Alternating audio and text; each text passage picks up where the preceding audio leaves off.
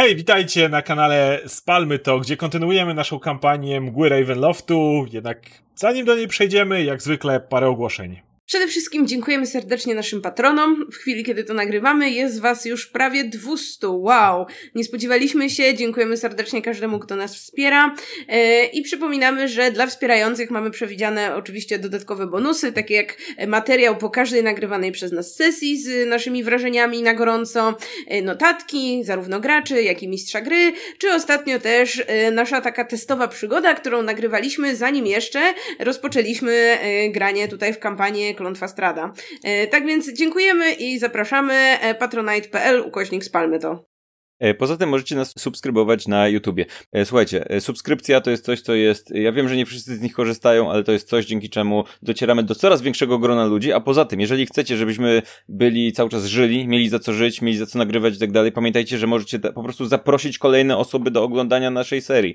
Możecie zapowiedzieć babci, na przykład babciu.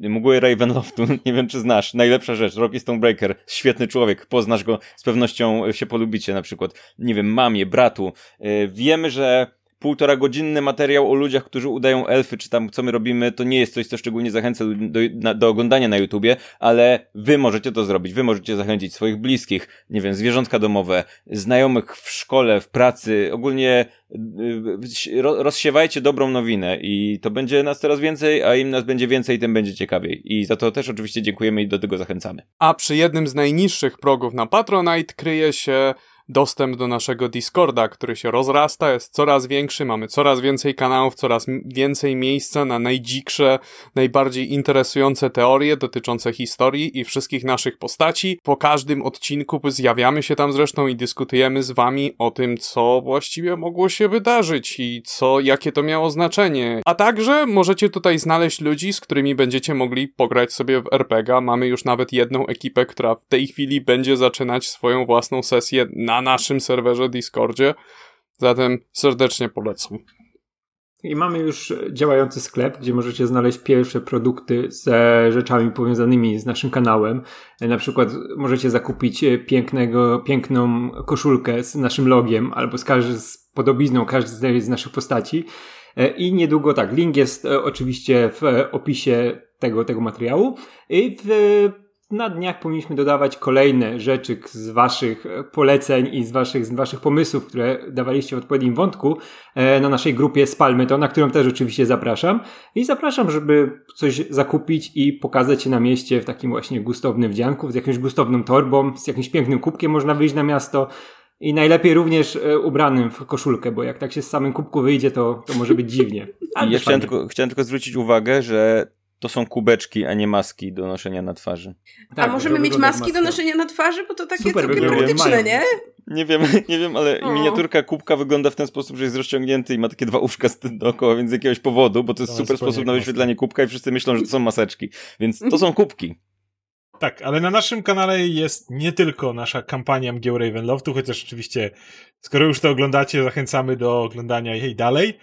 No ale planujemy także dodatkowe materiały, jeden z cykli już się ukazuje. W momencie, kiedy oglądacie ten materiał, są już trzy odcinki naszego D&D od kuchni, gdzie razem z Pałem rozmawiamy w taki dosyć luźny sposób, bez chodzenia w szczegóły mechaniki za mocno, o tym jak pewne aspekty D&D można dopracować, na, bazując na własnym doświadczeniu. Ale to też nie koniec, przekroczyliśmy również jeden z progów na Patronite, który, gdzie obiecywaliśmy, że pojawią się one-shoty, nad taką sesją one-shotową, czyli bardzo krótką, zwartą przygodą, jednorazową już e, pracujemy. Trwają przygotowania, postacie już się tworzą, bohaterowie już są mniej więcej dopracowywani. Przygoda gdzieś tam też się w mojej głowie i w moich notatkach pisze. Także wypatrujcie tego, już wcale nie za tak niedługo będą konkretniejsze ogłoszenia w tej kwestii. E, no i oczywiście zbliżamy się powoli do kolejnego progu, gdzie pojawią się również prawdopodobnie te tak zwane tutoriale, czyli już tam wejdziemy mocniej w mechanikę. Jak to oglądacie, to kto wie, jak blisko jesteśmy tego progu.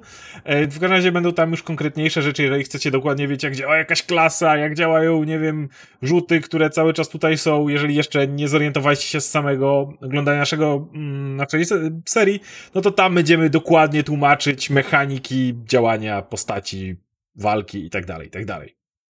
Okej. Okay. mamy za sobą nasze ogłoszenia, więc możemy przejść do kolejnego odcinka Gieł Ravenloftu.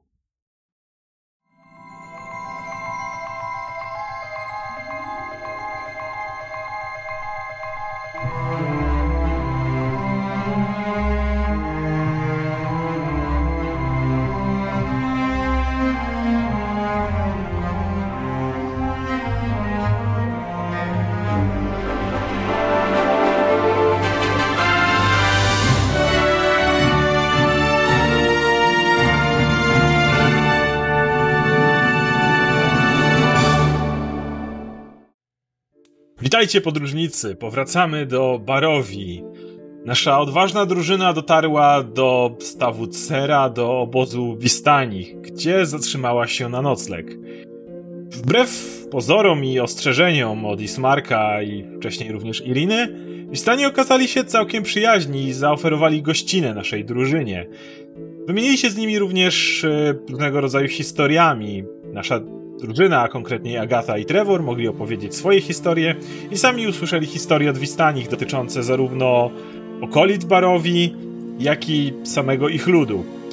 Poza tym bohaterowie mieli okazję również usłyszeć co nieco o swojej własnej przeszłości, jednak w bardzo zamglony sposób, ponieważ było to czytanie z kart. A także Rocky Stonebreaker miał okazję stoczyć pojedynek na pięści z, wydawałoby się, przywódcą lokalnych Wistanich, czyli Parpolem Gaborim. Po tych wszystkich wrażeniach nasi bohaterowie powrócili dalej do świętowania, trochę zapominając o tym, że muszą wypocząć przed y, nadchodzącym dniem i kolejną, cały czas długą drogą do miasta Wallaki. Tak więc nadchodzi ranek w obozie Wistanich. Jest dosyć cicho, dosyć spokojnie. Agato, delikatny szum liści przywraca ci świadomość. Bardzo powoli otwierasz oczy. Najpierw prawe, później lewe. Chwila. Mrugasz kilka razy, by upewnić się, że na pewno się obudziłaś. Po lewej stronie, oparte o twoje ramię, leży małe, skulone stworzonko. Jego niewielkie oczka zamknięte, a ciało nakryte błoniastymi skrzydełkami wychodzącymi z łapek. Po chwili zdajesz sobie sprawę, że nie samo istnienie teraz tego stworzonka najbardziej ci dziwi, a twoja reakcja albo nawet brak reakcji na nie. W normalnych okolicznościach, gdybyś zobaczyła leżącego na sobie nietoperza, pewnie odruchowo strząsnęłabyś go z siebie, zanim w ogóle zorientowałabyś się, z czym masz do czynienia. Z jakiegoś powodu jednak wydaje ci się to zupełnie naturalne. Masz wrażenie, jakbyś znała tę małą istotkę. Co więcej, jakbyś potrafiła ją wyczuć w sposób, który wykracza ponad fizyczne pojmowanie świata. Twoje rozmyślania nad tym stanem rzeczy przerywa jednak trzaśnięcie drewna nad głową. Unosisz wzrok w stronę korony drzewa, pod którym najwidoczniej zasnęłaś i na jednej z wyższych gałęzi dostrzegasz Trevora w pełnym rynsztunku. Gałąź chwieje się umiarowo, chociaż masz wrażenie, że właśnie zaczęła niebezpiecznie się uginać. Odsuwam się, próbuję stanąć na nogi. E, mam nadzieję, że mój stan e, pozwoli mi na to i jak najszybciej odsunąć się spod drzewa, e, zabierając także mojego nietoporzego towarzysza, żeby na pewno nic mu się nie stało, żeby, żeby ciało Trevora w kulczuze przypadkiem na niego nie runęło. Głaszczę delikatnie Zandora, mojego nietoperza. Pewnie śpi, no bo w dzień zakładam zakładam, że mało jest aktywny, nic się nie dzieje, więc no nie budzę go. I generalnie rozglądam się, gdzie to drzewo jest, jakby w jakim miejscu obozu Wistanich jestem. Jesteście gdzieś na uboczu obozu, widzisz spokojnie te namioty, które były rozstawione, dalej wozy. Jak tak okiem sięgnąć na ziemi leży w e, paru miejscach parę innych postaci kolorowo ubranych, więc są to zapewne inni Wistani. Powoli wracają do ciebie wspomnienia zeszłej nocy. Pamiętasz coś o jakimś zakładzie, ale nie pamiętasz na czym on dokładnie polegał. Dalej twoje wspomnienia są zamglone w obozie, jest dosyć cicho, aczkolwiek jak widzisz niektóre z tych, jak niektóre z tych postaci bardzo niespiesznie podnoszą się z ziemi. Mm, jest y, y, Giełka poranna wyjątkowo nie jest y, natarczywa i widoczność jest całkiem niezła. Widzisz również kawałek dalej staw i na środku stawu jakiś obiekt się delikatnie buja.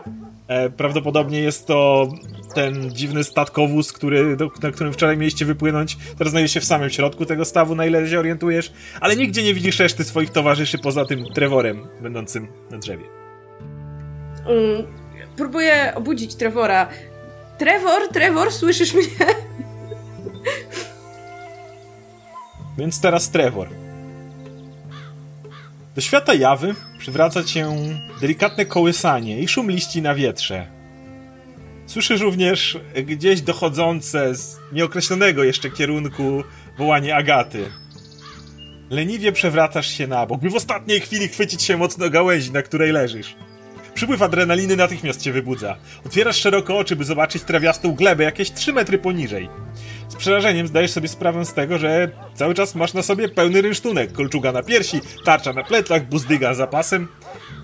Nie masz pojęcia, jak do cholery się tu znalazłeś. Pamiętasz coś o jakimś zakładzie z Agatą, ale o co się zakładaliście? Z zamyślenia wybija cię drobne trzaśnięcie od strony pnia. Albo ci się wydaje, albo gałąź, na której leżysz, zaczyna się delikatnie wyginać. E, widzisz również Agatę stojącą na dole, dobre 3 metry poniżej i patrzącą się w góry z trawy. Dzień dobry! Cześć, Trevor. E, nie mam pojęcia, jak tam wszedłeś, ale może lepiej, jak szybko zejdziesz, bo ta gałąź chyba nie wytrzyma zbyt długo. Próbuję się przysunąć do pnia tak półdubkiem, tak żeby, żeby jak najbardziej uzyskać stabilność. Okej, więc chcę, żebyś rzucił na akrobatykę. Nie żartuj, że muszę rzucać na to. Niestety musisz rzucić na akrobatykę. Jak? ak... To Nie nie, to nie, to nie rzucaj. ruszam się, to nie ruszam się. To jeszcze Musisz, nie, to e, jeszcze... Za późno. Musisz, e, za późno, rzucaj. Musisz balansować na gałęzi. 12. Wbrew pozorom nie jest najgorzej i jesteś w stanie delikatnie podsunąć się. Z każdym twoim ruchem gałąź niebezpiecznie trzeszczy coraz mocniej, ale jesteś w stanie przytulić się do pniaka. Gałąź, Okej. na której siedzisz, dalej się wygina, ale, ale masz wrażenie, że przynajmniej jesteś minimalnie stabilny. Okej. e, Przyglądam się na dół, czy są jakieś krzaki.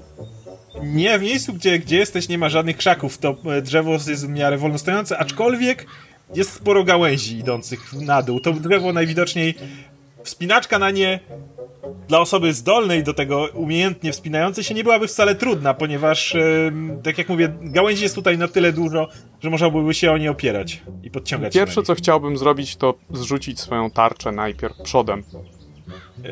Dobra, więc, więc e, delikatnie, trzymając się cały czas jedną ręką drzewa, rozpinasz tarczę, odpinasz ją z pleców, zrzucasz i Agata obok ciebie puf, kawał żelastwa uderza w trawę. Odsuwam tę tarczę, że jakby, nie wiem, Trevor spadł, to żeby nie, nie, nie Okej. rąbnął w nią. E, Dalej masz kolczugę, dalej masz Mhm. buzdygan. Chcę, chcę zdjąć. No, buzdygan to odpinam od pasa i sam spada, nic mu się nie stanie. Buzdygan również upadł. Okej, e, chciałbym zdjąć swój płaszcz. Okej? E, Wiesz Będę co? musiał rzucać na to. Tak, teraz, teraz ni niestety zdjęcie płaszcza, jednocześnie siedząc na gałęzi, przytulając się do drzewa, trzymając się jedną ręką, nie jest najprostszą rzeczą na świecie, więc dam ci po prostu rzut na zręczność. No, będzie bardzo źle. Osiem. W momencie, w którym próbujesz ten, ten płaszcz jakoś z siebie zdjąć, gałąź niebezpiecznie zaczyna się chybotać i w pewnym momencie słyszysz trzask, za mocno się wierciłeś. I teraz chciałbym, żebyś rzucił jeszcze rzut obronny na zręczność. Mam ujemną zręczność. D- 10. Czujesz, jak po prostu lecisz w dół. Jednakże, na całe szczęście, jesteś w stanie po drodze zamortyzować swój upadek o kilka e, gałęzi, które są po drodze. Więc kiedy z głośnym tup lądujesz na tyłku koło Agaty, e, jedynie musisz rozmasować swój tyłek, lekko dostałeś 6 punktów e, obuchowych obrażeń od upadku. Ale poza tym nie, nie, nic nie złamałeś. Wyciągam Bardzo- dłoń do Trevora, żeby pomóc mu wstać. Czemu, jak ja się znalazłem na tym drzewie? Nie mam zielonego pojęcia. Podnoszę w tym momencie, kiedy buzdygan. mówisz, nie mam zielonego pojęcia, znowu przywodzi ci coś na myśl o jakiej, jakiś zakład. Masz wrażenie, kiedy, kiedy Trevor krzyczał coś w rodzaju prędzej wejdę na to drzewo, niż to zrobisz. Ale nie masz pojęcia dalej, czego to dotyczyło. Czy myśmy się o coś zakładali poprzedniej nocy? Nie wiem. Ja, jak, jak ja wlazłem Właśnie, nie jak jestem tam wlazłeś? najzręczniejszym człowiekiem na ziemi. I noszę. Byłem na górze w pełnym rynsztunku, w kolczudze z moją ciężką tarczą i buzdyganem i wszystkim. Ja ledwo z tym chodzę czasami. A, czy leżą dookoła nas jakieś butelki po trunkach? Tu nie, ale jeżeli tak sięgniesz okiem po całym obozie, to w paru miejscach widzisz jakieś bukłaki, może kiedyś z winem, obecnie raczej nie. E, I cały, coraz więcej z kolorowych postaci zaczyna dźwigać się z trawy. Niektórzy zwracają waszą uwagę, waszą stronę, głowy, kiwają głową. Szczególnie Trevor zauważa, że kiedy kiwy są w twoją stronę, masz wrażenie, że część z nich kiwa jakby z uznaniem, jakby z pewnym Mhm. szacunkiem w twoją stronę. Dalej nie rozumiesz dokładnie o co chodzi, ale... Czy zauważam e, towarzysza Agaty? E, oczywiście, nie możesz go nie zauważyć. I kiedy spoglądasz na to stworzonko, masz wrażenie, że nie widzisz go po raz pierwszy. Masz wrażenie, że już coś gdzieś zeszłej nocy widziałeś go, ale gdzie? Czy jestem w stanie coś e, konkretnego zauważyć w tym, e, tym zwierzęciu, czy to jest po prostu dla mnie nietoperz Wygląda zwierzę? jakby zwykły nietoperz siedzący gdzieś na jej ramieniu, a właściwie śpiący. Taki, wiesz, oklapnięty. Skąd ja znam tego nietoperza? To Zandor. E, Nie wiem, zakładam, że musiał pojawić się tu w jakimś momencie ubiegłej nocy, ale... Mm, Co to jest Zandor? Co to za imię? A, znalazłam w jakiejś książce. No, w każdym razie e, nie musisz się obawiać. Nie- Jest zupełnie niegroźny i spełnia, spełnia moje polecenia, tak więc... e, Oczywiście, że ty jest niegroźny, to nietoperz. Czego miałbym się obawiać? Są ludzie, którzy bolą, boją się, że nietoperz wplącze im się we włosy, co jest kompletnie nieracjonalne. Wciąż, nietoperze przenoszą choroby. Uważałbym raczej. Chyba wypadałoby poszukać reszty naszych towarzyszy, prawda? E, tak, tak, pewnie są w innym, podobnie dziwnym miejscu. Ciekawe, może, może oni pamiętają coś więcej. E, Chciałbym w tym momencie popatrzeć w kierunku stawu i tego Mhm. statku, który zeszłej, zeszłego wieczoru żeśmy próbowali zwiedzić. Jak, jak on, czy jest on dalej przy brzegu, czy on już Nie, jest nie, nie, bardziej... jest na samym środku stawu. Jest na samym środku stawu i wygląda na cały, czy jest... Wygląda na e, cały. Tak jak wyglądał zeszłej, zeszłego wieczoru. Teraz, kiedy światło dnia go oświetla, wydaje ci się to jeszcze bardziej nieprawdopodobne, że unosi się na wodzie. e, Przyglądam się, czy widzę coś na nim, poza tym, poza... Okej, Czy- chciałbym, żebyś rzucił na percepcję. Mhm. 16. I w tym momencie zauważasz, jak jakby jakaś sylwetka zaczyna się na tym e, dziwnym obiekcie podnosić. I teraz e, chciałbym przejść do Roberta. Poprzedniej nocy miałeś najpiękniejszy sen w życiu. Przebił nawet ten z domu burmistrza. Znowu byłeś na pokładzie, ale nie był to ani czerwony karzeł, ani żaden inny okręt, tylko prosta, jednoosobowa łódź rybacka. Przybijałeś do brzegu. W sieci było kilka ryb, które złowiłeś na śniadanie. Niespiesznym krokiem, ciesząc się pogodą, wszedłeś na wzgórze, na którym stał niewielki, prosty drewniany dom. Już daleka słyszałeś ze środka radosne głosy swojej rodziny. Uśmiechnięta kobieta zauważyła cię przez okno i przywołała gestem. No tak, to przecież twoja mama. Delikatnie cisnąłeś klamkę i przekroczyłeś próg. Od razu poczułeś zapach świeżego chleba, a po chwili powitały cię kolejne przyjazne twarze. Kto to był? Tata? Rodzeństwo? Dzieci? Nagle dom zakołysał się delikatnie pod wpływem uderzenia mocniejszej fali. Ale przecież jesteś na lądzie. Wiesz teraz, że właśnie wracasz na jawę. Wiesz, że gdziekolwiek byś się nie obudził, nie będzie to nawet w połowie tak piękne miejsce jak dom, o którym śniłeś. Wiesz, że byłbyś teraz gotów na wszystko, aby do niego powrócić. Bo wszystko inne wydaje ci teraz kompletnie pozbawione sensu. Kiedy wracasz z krainy snów, zdajesz sobie sprawę, że podłoga pod tobą lekko się kołysze. W niewielkiej odległości słyszysz delikatne fale rozbijające się od brzeg. Przez chwilę zastanawiasz się, czy wróciłeś przypadkiem na morze, a cała Barowia była tylko sennym majakiem. Gdy jednak leniwie otwierasz oczy, zdajesz sobie sprawę, że to bujanie się na łódce i łowienie ryb w okolicy domu rodzinnego był w krainie snów, a ponure drzewa otaczające staw sera są jak najbardziej prawdziwe. Znajdujesz się na dziwnym pływającym konstrukcie Stefana Boszy, który ledwie unosi się na środku niewielkiego stawu sera. Kiedy Stefan powoli Boszy się podnosi... unosi? Pan Boże! Nie, statek. Kiedy powoli podnosisz głowę, zdajesz sobie sprawę, że nie masz pojęcia, jak kierować tym prowizorycznym statkiem. Nie ma tu wioseł ani steru. Zauważasz jednak zwisającą z dachu chudą, bosą nogę. Zaglądam, czy ja to noga. Niespiesznie i z trudem podnosisz się z ziemi, zaglądasz tam na, na ten dach tego, tego wozu, bo jesteś tak jakby na platformie, która służy za jakieś rodzaju tratwę, na której stoi ta baza, powiedzmy, tego wozu.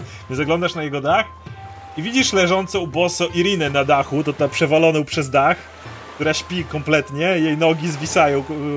I w tym momencie przypominasz sobie coś z zeszłego wieczoru, kiedy niesamowicie jarałeś się ideą w ogóle pływania. Pamiętasz, że Irina mówiła ci, że nigdy w życiu nie była na, na morzu, nigdy nie była nawet na łódce. Niewiele więcej wraca do ciebie w tym momencie. Ciągnę ją tak delikatnie za stopę. Te... Te... Irina. No, jeszcze 5 minut. Rozglądam się jeszcze, czy, czy, czy za jakimkolwiek elementem, który mógłby posłużyć na, za prowizoryczne wiosło, na przykład, żeby, nie wiem, wyrwać deskę jedną z tego pokładu. Możesz próbować wyrwać deskę, ale masz gdzieś w głowie przeświadczenie, że nie masz pojęcia, jakim cudem to pływa. I nie masz pojęcia, czy wyrwanie którejkolwiek deski nie zaburzyłoby tą dziwnie złożoną konstrukcję, która pozwala temu czemuś utrzymywać się na wodzie. No, ale oczywiście możesz deski na dachu też, e, ale szukam w takim razie jakiejś liny na pokładzie. Yy, być może mam przy sobie linę, jeśli mam przy sobie swój ekwipunek, ale... Nie, nie masz przy sobie swojego ekwipunku, natomiast chciałbym, hmm. rzucił na śledztwo. W takim razie próbuję wyśledzić linę i rzucam 18.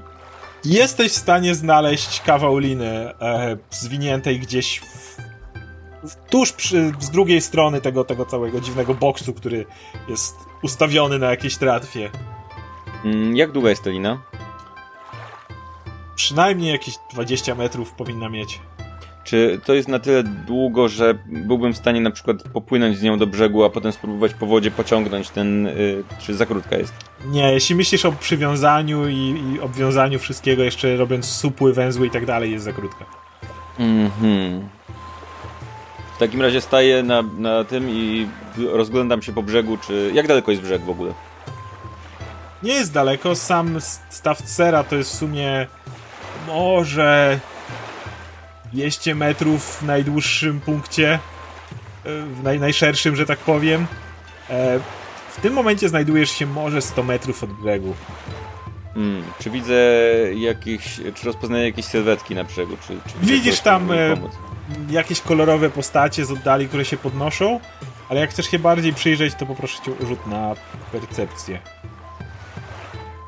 Widzisz parę postaci, gdzieś tam tli się jakieś ognisko, yy, przy którym zbierają się już, zbiera się kilka osób, być może przygotowują jakiegoś rodzaju śniadanie, czy coś w tym rodzaju, ale nic konkretniejszego nie zauważasz. Mm, czy oni są na tyle blisko, że ktoś by mnie usłyszał? Już próbować. Próbuję krzyknąć, ahoj! Czy ma ktoś pożyczyć wiosło? Dajesz sobie sprawę, że może parę Ale... osób zwróciło się w twoją stronę i ci się przygląda, ale nie masz pojęcia, jak zareagowało. Chcę w tym momencie przejść najpierw do Rokiego. W swojej głowie słyszysz gdzieś z oddali, z jakiegoś niebytu, krzyczący głos Roberta, który krzyczy ahoj! Jednak czujesz pod sobą wilgotną trawę. Próbujesz macać dokładnie podłoże, ale zdajesz sobie sprawę, że masz problem z poruszeniem ręką. Kiedy świadomość powoli zaczyna ciebie wracać, razem z nią nadchodzi niesamowity ból. Każdy mięsień, każdy staw, wszystko ciebie wręcz krzyczy z bólu. Twarzy natomiast nie czujesz wcale. Powoli otwierasz jedno oko, drugie odmawia posłuszeństwa. Unosisz wzrok delikatnie ponad ziemię i zauważysz leżącą nieopodal sylwetkę. Potrzebujesz dłuższej chwili, żeby na puchniętej, pokrwawionej twarzy, leżącej obok, na trawie, rozpoznać Parpola Gaboriego, Głowa boli cię niemiłosiernie i każdy cal twego ciała błaga cię, żebyś się nie ruszał, nie podnosił, został tak jak leżysz. Przeciwstawienie się tym błaganiom może okazać się iście heroicznym wyczynem. O, uj. o, o, próbuję, próbuję, próbuję wstać, muszę się podnieść. Muszę się podnieść przed parpolem, bo to, to będzie znaczyło, że, że zwycięstwo jest moje. Okej, okay, więc będziesz musiał rzucić na siłę. O, muszę, muszę wstać pierwszy. Okej. Okay. O, 22. Jest! Znajdujesz w sobie tą siłę. Pomimo po prostu podnosisz, czujesz jak cię stawy bolą, jak cię po prostu wszystko boli. Patrzysz w tym momencie na swoje ręce, widzisz nykcie, które są całe we krwi po prostu. Są po, yy, posiniaczone. Tak jak mówię, w ogóle nie czujesz twarzy, masz problem, jed, cały czas masz tylko jedno oko otwarte, czujesz już opuchliznę na drugim, która nie pozwala ci go otworzyć w tym momencie. Ale, ale, ale tytanicznym po prostu iście, jak wspomniałem, heroicznym wyczynem zbierasz się z trawy, stajesz na nogi. No to i, i, Plecy przy okazji bolą cię też, klatka, brzuch, wszystko cię boli. idę, idę, idę w stronę sylwetki, który leży przede mną. Idę do Parpola i chcę go uderzyć w twarz, żeby go obudzić. Tak, takiego plaskacza pięknego. Okay. Żeby się spytać, co się działo, bo nie pamiętam za bardzo, co się działo, muszę go spytać, a on chyba wie. Widać Samo jego twarzy, nachylenie że się nad parpolem, żeby ręką trafić go w twarz, kosztowało cię wiele wysiłku i trochę bólu, ale udaje ci go tak bardzo lekko, na ile jesteś w stanie w ogóle uderzyć go w twarz. Na obrażenia. Co? Słyszysz taki bardzo chrypli- chrypiący głos Parpola, który ledwo mówi. I widzisz, jak otwiera oboje oczu, patrząc na ciebie, ale one mu się jakby nie do końca chcą otworzyć. No bo tak łapię za oko, próbuję mu otworzyć, żeby zobaczyć, czy żyje, czy na pewno, czy to nie są przedśmiertne majaki. Ustabilizuj go. Rocky! No, Ty, przyjacielu! ja. Co, co, coś, cośmy robili. Co, coś co się działo w nocy. O, daj chwilę, żebym przypomniał sobie. O! Czemu mnie tak kurwa wszystko boli? O! Widzisz, że Parpol jeszcze potrzebuje paru chwil, żeby, żeby się ogarnąć. Nie, nie jest bardziej kojarzący od ciebie na tą chwilę. To, to ja się jeszcze rozglądam, czy widzę kogoś znajomego. Kto może wiedzieć, co się stało. Swoich zaufanych ludzi chcę zobaczyć. Więc wracam do Agaty i Trevora i zarówno słyszycie ahoj od e, Roberta, który stał na łodzi, e, jak i widzicie między namiotami, ponieważ zakładam, że powoli zmniejszyliście odległość do obozu Wistanich, znaczy do obozu, byliście w obozie, ale do namiotów i widzicie gdzieś między namiotami podnoszącego się Rokiego. Wygląda jak siedem nieszczęść na tym etapie. Jest, jego twarz jest, jest tak napuchnięta, jakby miał czołowe zderzenie z, nie wiem, końskim kopytem w tym momencie.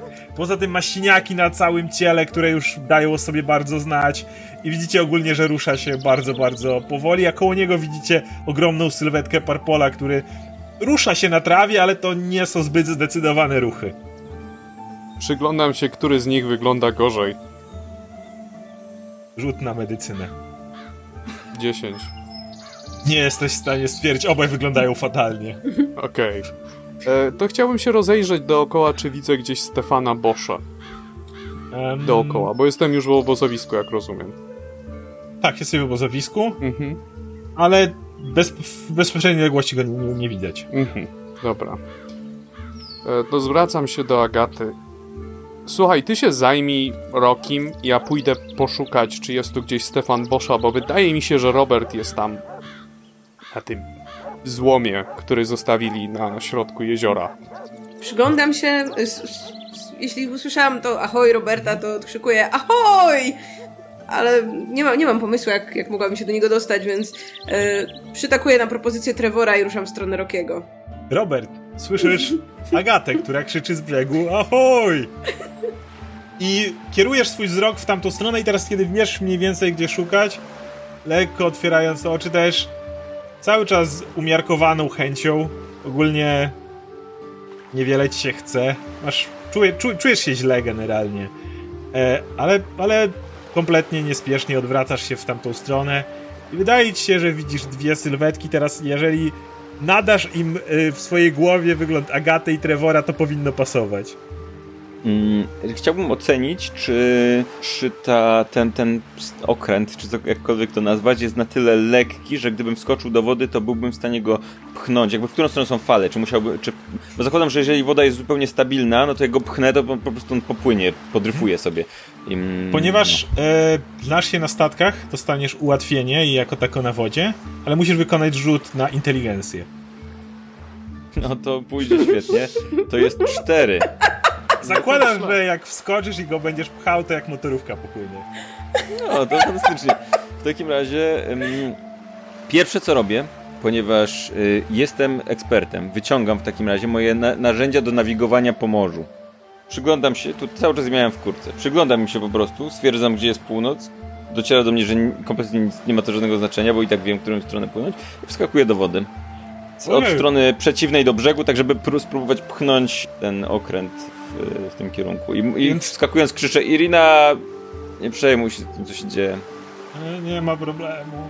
E, więc pchniesz okręt w wodzie, machając nogami, żeby rzucił na atletykę z utrudnieniem. Próbujmy. I rzuciłem 13. Bardzo niespiesznie, ale masz wrażenie, że w ciągu może 30 minut, może troszkę więcej, zakładam, że po drodze musiał parę razy wdrapać się, żeby odpocząć, powinniście dotrzeć do brzegu w ten sposób. W takim razie zmieniam decyzję, to jest za wolno. Wchodzę i zaczynam. y, uz- ten okręt jest za ciężki.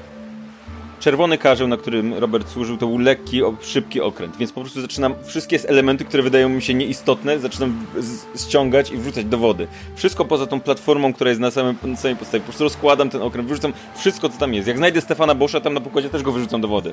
Stefana prostu tu nie ma. Stefana Boszy tu nie ma. Dobrze dla niego. Ale, ale jest tu Irina. Irina zestawiam. Irinę y, pro, proszę ją albo przenoszę ją na ten pokład podstawowy, ale tam całą Ona nad- się w ogóle nadbudówkę staram się, staram się rozłożyć. Wyrzuć, nie wiem co tam, beczki, jakieś są skrzynie, cokolwiek Okej, tam jest, to, to, nieważne. ci chwilę, to, to ci chwilę zajmie, więc przejdę do reszty drużyny. Em, więc y, Rocky i Agata stoicie obok siebie. Y, E, Tre- Trevor poszedł się- poszukać Stefana Boszy. I jak tak stoicie, to właśnie kątem oka widzicie, jak e.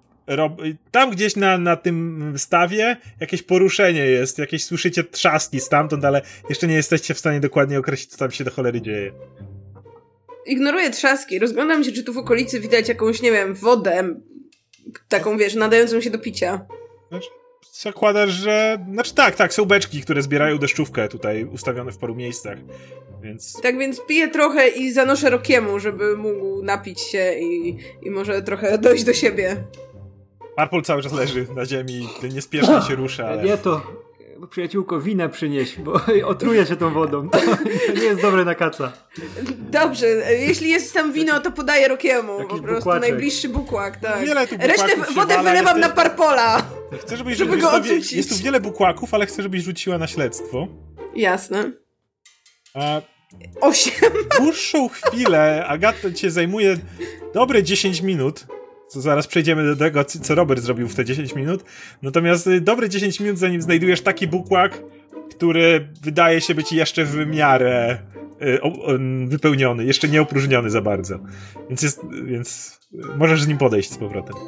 Więc to podchodzę do Rokiego, podaję mu, podaję mu wino, tam właśnie resztkę wody wylewam na parpola, może się ocuci. Roki, co, co, co się stało? Co się stało z twoją twarzą?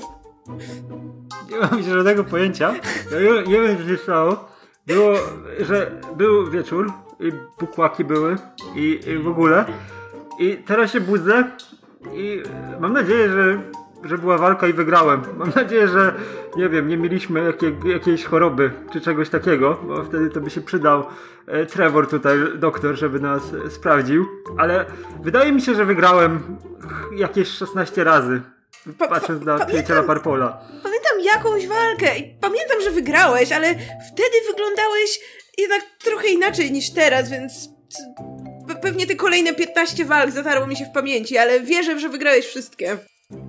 Ja tam ma, mam, mam przybłyski jakieś, że... A, a, czekaj, poczekaj chwilę, poczekaj, poczekaj. A, a, a, okej, okej, okej. Jest, jest już, jest, jest lepiej. I teraz piję, piję wino. Że Rocky Odlewam ma cały czas, pamiętaj, jedno oko jest zbyt napuchnięte, więc na ciebie cały czas tylko jednym okiem. Tak, to ja obmy, obmywam się winem, bo, czemu nie? to się obmywam trochę z krwi. I mówię, ma, mam, mam jakieś e, przyby, przybłyski, że Purple przyszedł do mnie e, późno w nocy. Ja chciałem iść na polowanie w ogóle, bo e, chciałem, żeby coś było na śniadanie, bo już troszkę, troszkę mi przeszło, jak tam e, po tej pierwszej walce i się lepiej czułem, później już się chyba gorzej czułem, z tego co pamiętam. I mówię, pójdziemy polować na dziki. Ale Purple mówi, nie, nie będziemy polować na dziki, E, to- nie była uczciwa walka i że on chce rewanżu. Coś, coś mi się przypomina, że chyba o rewanż chodziło. I ja mówię, no nie, ja wygrałem uczciwie. Nigdy nikogo nie oszukałem w walce, a Purple, no nie, nie, coś tam, że go buty cisły, czy kamizelki nie zdjął, coś takiego. No to mówię, to dobra, to robimy powtórkę i wydaje mi się, że tych powtórek mogło być 27. Tak, jak do, do tej pory jeszcze liczyłem. I się budzimy teraz i mogły być ich jeszcze więcej. Ale wygrałem, bo wstałem pierwszy i u mnie w okolicy, jak ktoś wstawał pierwszy, to wygrywał. No nie da się ukryć, że Purple wygląda na w gorszym stanie. No to ja, ja jeszcze podchodzę do Purpola, próbuję tak go klepię po twarzy, czy da, da, daje A. znaki życia. Otwiera te oczy lekko. Mm. Jest w stanie do połowy otworzyć jedno i drugie oko, więc ty masz jedno całe, on ma do połowy każde. Gdzieś tam się to balansuje. To jest, to jest remis. Roki, Purple, żyjesz? Roki, kto wygrał? No ja, ja wygrałem. To, to, Wygrałeś. To jest, to, to, Ja pamiętam, że był remis, jak jeszcze liczyłem. To chyba się przeliczyłeś. Że Co, ja tu jeszcze trochę poleżę, a potem pogadamy. Daj mi jeszcze... Ja trochę potrzebuję, ale będzie dobrze. I kładzie ręce, głowę na rękach i leży dalej. Ja mu tylko bu- bukłak mu zostawiam, podkładam pod ramię, tak, żeby się przytulił do niego, żeby miał niespodziankę, jak się obudzi. E, dobra, to teraz jeszcze Trevor. Mm, W ciągu tych 10 minut, w których Agata szukała Bukłaka, jesteś w stanie nie, znaleźć nieopodal małego, malutkiego dosłownie molo na tym stawie, leżącego na ziemi Stefana Bosze. E, śpi spokojnie sobie na trawie, nieopodal molo. Okej, łapię go za fraki. Co? Co? O, o, co? O! Patrz tam! I w tym Młody. momencie on patrzy w na- stronę tamtą, w której na tym etapie Robert zdążył już oderwać kilka solidnych desek. O dziwo to nie, nie, nie to, nie, nic się tam nie chwieje i wrzucić je do wody. Moja łódka! Moja łódka! I on tym momencie próbuje ci się wyrwać. Czy starasz się go utrzymać? Eee, nie, niech leci. Okej, więc on się wyrywa i po prostu wskakuje do, do tej wody i zaczyna płynąć w pław w stronę tamtej, tamtej Generalnie łódki, taki która- był która plan. tam jest. Okej. E, To Robert. Udało ci się już oderwać dużą część. Irina kompletnie ma to gdzieś i sobie leży obok. E, dosyć mocno zdewastowałeś już tą główną budę tego, tego wozu. Ulepszyłem. E, Na ile mogłeś, oczywiście. E, to nie była solidna konstrukcja, więc poradziłeś sobie nawet rękami. E, oderwałeś trochę dachu, trochę jednej ściany, kiedy nagle słyszysz gdzieś A, mój statek, mój statek! I słyszysz, jak, jak fale są przebijane i widzisz takie za, za, za, zawirowanie gdzieś na stawie i mały obiekt płynący w twoją stronę. Po chwili widzisz płynącego gościa w... y, którego szybko rozpoznajesz jako Stefana Bosze, który dopływa i, i wiesz, i taki Widzisz, że ostro zapierdzielał może najszybciej w swoim życiu, żeby dopłynąć do tego miejsca. Łapie się tej, tej, tej tratwy, wystaje spod niej. Przestań, przestań niszczyć mój piękny statek! Mm, Przydasz się, dobrze, dobrze, że jesteś. E, Chodź, to już te, ulepszyłem twój statek, jest teraz lżejszy. Lekki okręt to je, jest e, szybszy, jest sprawniejszy. Wskocz, z drugiej Moja strony, kajuta pchniemy. kapitańska! Cicho, cicho, cicho, głowa, przestań. Mm, Podpłyń, ob, opłyń z drugiej strony, pchniemy do brzegu, bo wiatru nie ma, a i twój okręt generalnie nie ma żagli, więc jakby Miał! nawet był wiatr, to... Jesteś pewien, Patrzy-. Nie, Jest tam jakiś słupek, ale nic na nim nie wisi, więc może kiedyś była. Nieważne, chodź, y, chodź, po prostu płyńmy do brze- pchnijmy to do brzegu i no, nie chce mi się gadać z tobą nawet, więc... Ale potem znajdź mojego statku! Zniszczyłeś moje dzieło życia! I on opływa ten statek i czeka na ciebie, żebyście mogli razem go pchnąć. Więc wskakuję do wody, licząc na to, że jak będzie lżejszy, to będzie łatwiej, jeszcze we dwójkę, to, to pchamy Tak, i powo- powolnym ruchem, ale zdecydowanym ruszacie w stronę brzegu. Trevor, zauważasz całą tą sytuację. Ty, Boscha jest tak głośny, że słyszysz jego okrzyki. Roberta nie słyszysz, ale, Trevor, ale Bosze idą idealnie echem na stawie, więc nie ma szans, żebyś nie usłyszał jak krzyczy. E, Mhm. ale, ale, ale widzisz jak po chwili widzisz gdzieś tam daleko plusk, plusk, dwa, dwa obiekty wskakują do wody i całe, cała łajba chybocząc się zaczyna płynąć w twoją stronę. Em, Okej, więc ym, na tym etapie y, Rocky i Agata zakładam, że również zbliżają się do ciebie, kiedy już się ogarnęli. Więc wszyscy sobie spokojnie stoicie. No i po chwili, no zaledwie kilku minutach, e, Robert, cały mokry, wyłania się za tego okrętu. Teraz widzicie leżącą na tej tratwie Irinę. Obiekt jest dosyć zdewastowany, brakuje kawałka ściany w tym tej części boksowej, wozowej, kawałka dachu.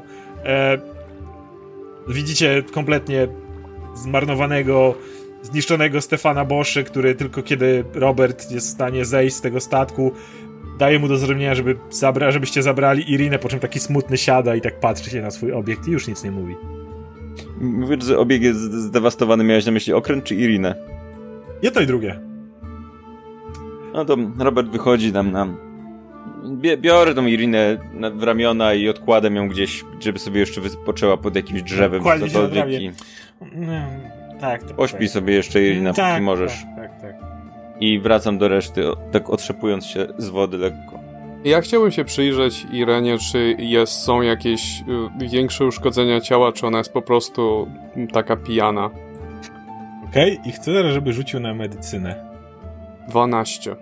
M- Masz wrażenie, że e, raczej to jest kwestia kaca, aczkolwiek na jej szyi, ponieważ nie ma teraz e, chustki, którą zawsze nosiła, widzisz niewielkie obrażenia szyi. Musia, muszą być, ale trochę jakieś blizny starsze. Widzisz jakby jakieś drobne ranki. Przy tym rzucie nie jesteś w stanie zorientować się dokładnie, co zadało jej te obrażenia, ale to musi być mm, kilkutygodniowa blizna, której po prostu wcześniej nie widziałeś. Zapamiętuję to. Okej. I, e, I tymczasem zwracam się do Rokiego. Roki, jak się trzymasz? Ledwo, ledwo. Nie wiem, czy, czy mógłbyś coś zaradzić e, jako czarownica, czy to, to się musi samo zagoić, bo jak Sam samo, to też dam radę. Przyglądam się e, Rokiemu jeszcze raz, w jakim jest, I jak już w jakim się- on konkretnie jest stanie. Jak mu się już przyjrzałeś, to jesteś w stanie stwierdzić, że no, to są śniaki generalnie. Raczej nie jest gdzieś rozcięty. E, Wygląda jakby został po prostu mocno obity, a Mhm. teraz jego ciało powoli dochodzi do siebie. Do wesela się zagoi. Robert w, w tym czasie do, do, dociera do was, otrzypując się i tak wpatruje się w was i mówi, wpatruje się w Rokiego i mówi, no i kto wygrał? No a jak myślisz, kto, kto mógł wygrać? Nie wiem, jak ja przestałem liczyć przy 44 razie i był remis, więc... To tylko zwróć uwagę, że Rocky i Robert byliście może trochę zajęci, a Rocky ma tylko jedno otwarte oko, więc mogłeś tego wcześniej nie zauważyć, ale teraz zauważacie małego nietoperza, który sobie śpi, nie tak jak nietoperze do góry nogami, tylko tak wiecie, jedno skrzydło y, przez ramię przerzucone, drugie, drugie z przodu i taki nietoperz śpi na ramieniu Agaty. Ja zwracam na to uwagę i wyciągam do niego delikatnie rękę i mówię, czy to wróbelek? To nie topesz. Pozwalam, żeby Robert pogłaskał. Więc głaszczę go delikatnie. On się nie, rusz, Mm, nie rusza za wiele. Cześć wróbelku. To żyje? Gato. Żyje, żyje, tylko śpi. E, Pewnie, pewnie w, no, w nocy. e, Nie wiem, co robił, ale wydaje mi się, że musiał, musiał być w miarę aktywny, bo sama czuję jego zmęczenie, jak teraz odsypia. Chcę, żeby Rocky i Robert obaj rzucili na percepcję. Obaj jesteście w stanie zauważyć, że Trevor jakoś dziwnie chodzi, jakby tak wiecie, podpierał się trochę y, gdzieś w okolicach dolnej części ciała z tyłu, jakby tak nie za, nie za dobrze stawia kroki. Widać, że coś go boli. Ro- Trevor, kolego, poruszasz się jakbyś miał problemy gastryczne. Co, co tu się stało z twoim ciałem? Spadłem na dupę. Z drzewa? To, to dokład, dokładnie tak wygląda, jakbyś właśnie spadł z drzewa. A co, co, czekaj, czekaj, czekaj. Co robiłeś na drzewie? Podziwiałem widoki. Gdzieś tu jest w okolicy mój Jesteś- ekwipunek, rozglądam się za nim. Em, będę chciał, żebyś rzucił na śledztwo. Cztery.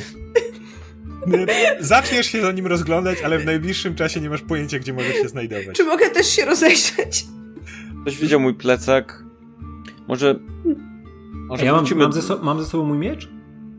E, Gdzieś, miecz, gdzieś... miecz leżał nieopodal, więc tak, mi- miecz, miałeś blisko. Ja Jak idę- rozumiem, ja nic nie straciłem. Nie, nie, nie, ty miałeś wszystko przy sobie. No to ja, ja, próbuję, ja próbuję podejść z mieczem do drzewa i tak uderzyć w niego kilka razy, żeby mięśnie nie zruszać. Tak, tak Okej. jak najmocniej. Wiecie, może wrócimy do tej całej barowi.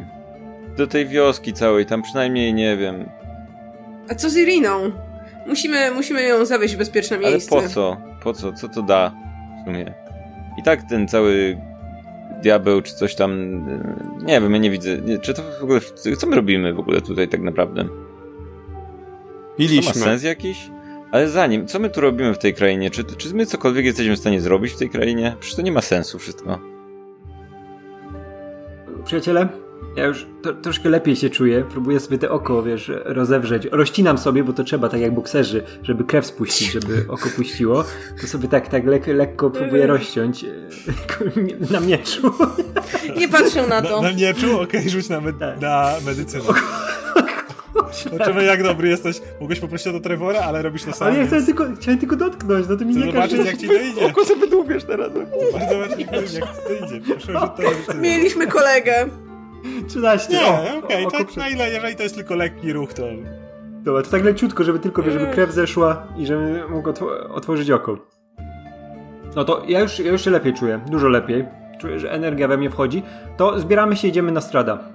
Ja chciałem spytać Może jeszcze zjedźmy śniadanie. Parpola o kilka rzeczy. Czy jest w stanie?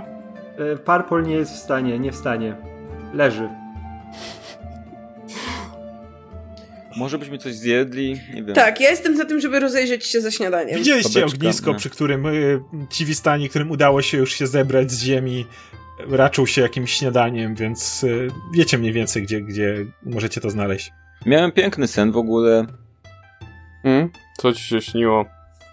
A, takie tam różne rzeczy. Co robiłeś na tej łodzi? Właśnie, jak, jak, jak się nią steruje? Łodzi. No jak to, jak to łodzią? Zobacz, mam tu kompas i wyciągam kompas, pokazuję. Zobacz, tu Kompas Potem- wskazuje kierunek, nie mówi jak steruje się łodzią. ok- okej. Więc jak wypłynąłeś tą łodzią na sam środek jeziora? Pamiętasz? Czy pamiętam cokolwiek? Pamiętasz, tak jak mówię, dochodzi, dochodzą do ciebie pewne przebłyski, jeśli chodzi o to, co działo się wczoraj, ale po raz kolejny chcę, żebyś rzucił na inteligencję. Rzucam. O, świetnie. Pięć. Więc pamiętasz, że przekonywałeś Irinę, że pływanie to jest fantastyczna sprawa. Więc no Irina chciała popływać i bo nie zna życia troszkę i nie wiem. Hmm. Trzeba ją potem zapytać, czy jej się podobało. Ale Irina, widzicie jak leży, leży pod drzewem taka. Przynajmniej się nie utopiła, więc nie ma tego złego. Szkoda, że Boscha się nie utopił. Chodźmy do ogniska, do tych ludzi, zjedzmy coś. Chodźmy. idź mi zjeść. Może mają trochę babeczek tych, bo to gdzieś tu w tej okolicy podobno można kupić. Czuję, że to by mi poprawiło humor jakoś, bo mam takie. Hmm. Mam Co się pię- dzieje? Czemu jesteś taki smutny od rana? Bo Hmm. miałem. Mam ostatnio tak, że mam piękne różne sny. I potem się budzę i to wszystko się wydaje takie szare. I od kiedy to masz? Od dwóch nocy. Odkąd przybyliśmy do Barowi, tak naprawdę. Do tej wsi całej. Nie do Barowi, całej krainy Barowi, tylko do tej wsi właśnie. Od czasu, kiedy zjadłeś babeczki, prawda? To było w tym samym czasie właśnie i szczerze mówiąc bardzo bym zjadł tą babeczkę znowu. Jak o tym wspomniałeś, to myślę, że ta babe te babeczki mogą, mm, mogłyby mi poprawić humor. Tak czuję, że hmm. Mm, Zwracam się do Agaty. Co myślisz? Myślę, że to nie będzie przypadek Hmm. i wydaje mi się, że tym bardziej powinniśmy stronić od konsumpcji kolejnych babeczek.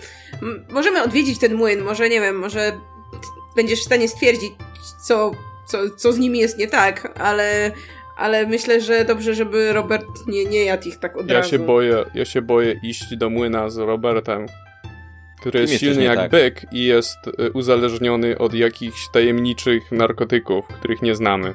Czy Robert wygląda ci na chorego? Czy wyglądam i przyglądam się? Jak zwykle w takim razie rzut na medycynę. 24. Wygląda na dosyć smutnego, jakiegoś takiego pogrążenia- pogrążonego w jakiejś melancholii, ale fizycznie nie, nie ma żadnych oznak choroby.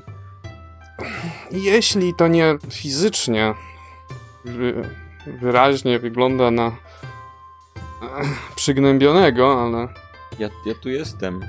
Trudno się dziwić, tak, ta kraina nie jest szczególnie sympatyczna, ale może śniadanie poprawi nam humor. powiedziałbym, że bardziej przygnębionego niż ta kraina by wskazywała. W ogóle rozmawiamy kompletnie ignorując Roberta. Tak, taką stoją. To jest sprawa babeczek, więc musimy iść do tego młyna. Rozgadać się z, ba- z babcią. Coś tu było nie tak z tymi babeczkami, ale najpierw musimy zjeść. I wtedy pójdziemy, bo ja muszę przyjąć tłuszcze. Muszę zjeść coś naprawdę tłustego. Takiego porządnie. Co znaczy, że chcesz przyjąć tłuszcze? To tłuszcza to jest chyba dużo ludzi po prostu. Czy to nie tak jest? Nie, Będziesz tłuszcz to jest, ludzi?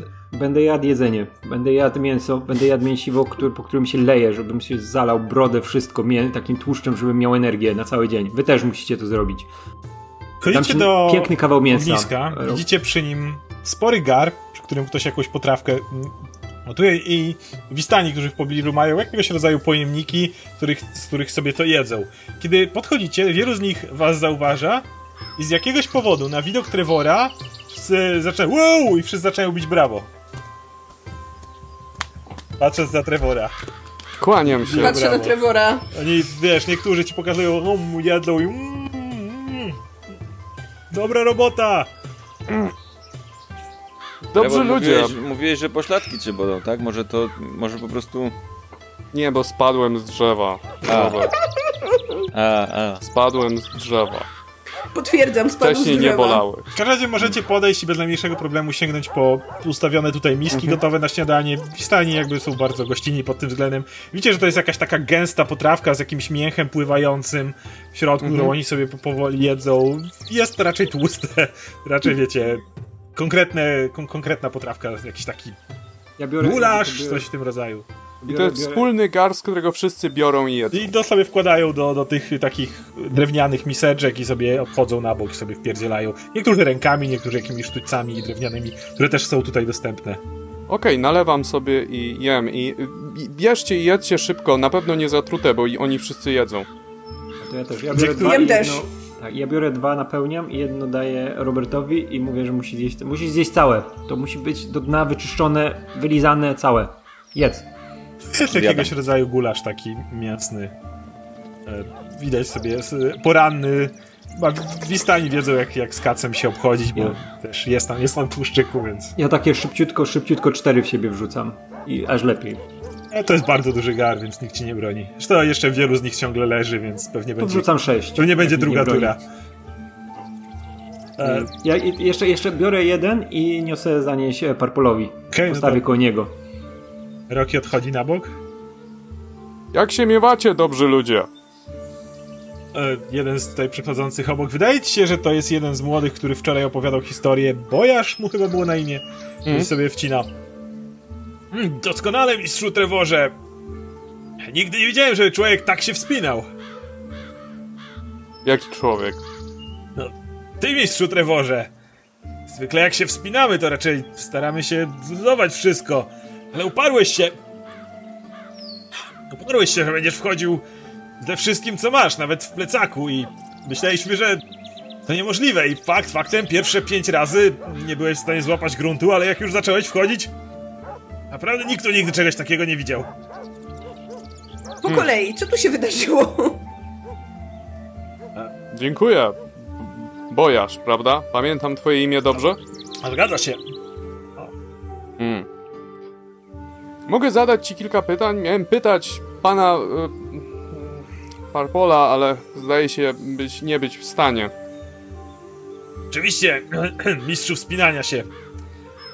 Wydaj o co chcesz. Ile was jest? I stani mam na myśli. Nie tu w obozie, ale w ogóle. Macie więcej takich obozów, prawda? W Barowi jest jeszcze jeden większy niż ten. Pod Wallaki. E, Ale poza tym nie mamy tu więcej obozów. Jesteśmy wszędzie, jeździmy po świecie. Nikt, nikt nie wie, ilu nas może być. Liczymy się. Ale jesteście wielkim narodem, czyż nie? Tak nam, tak się wydaje. Mm.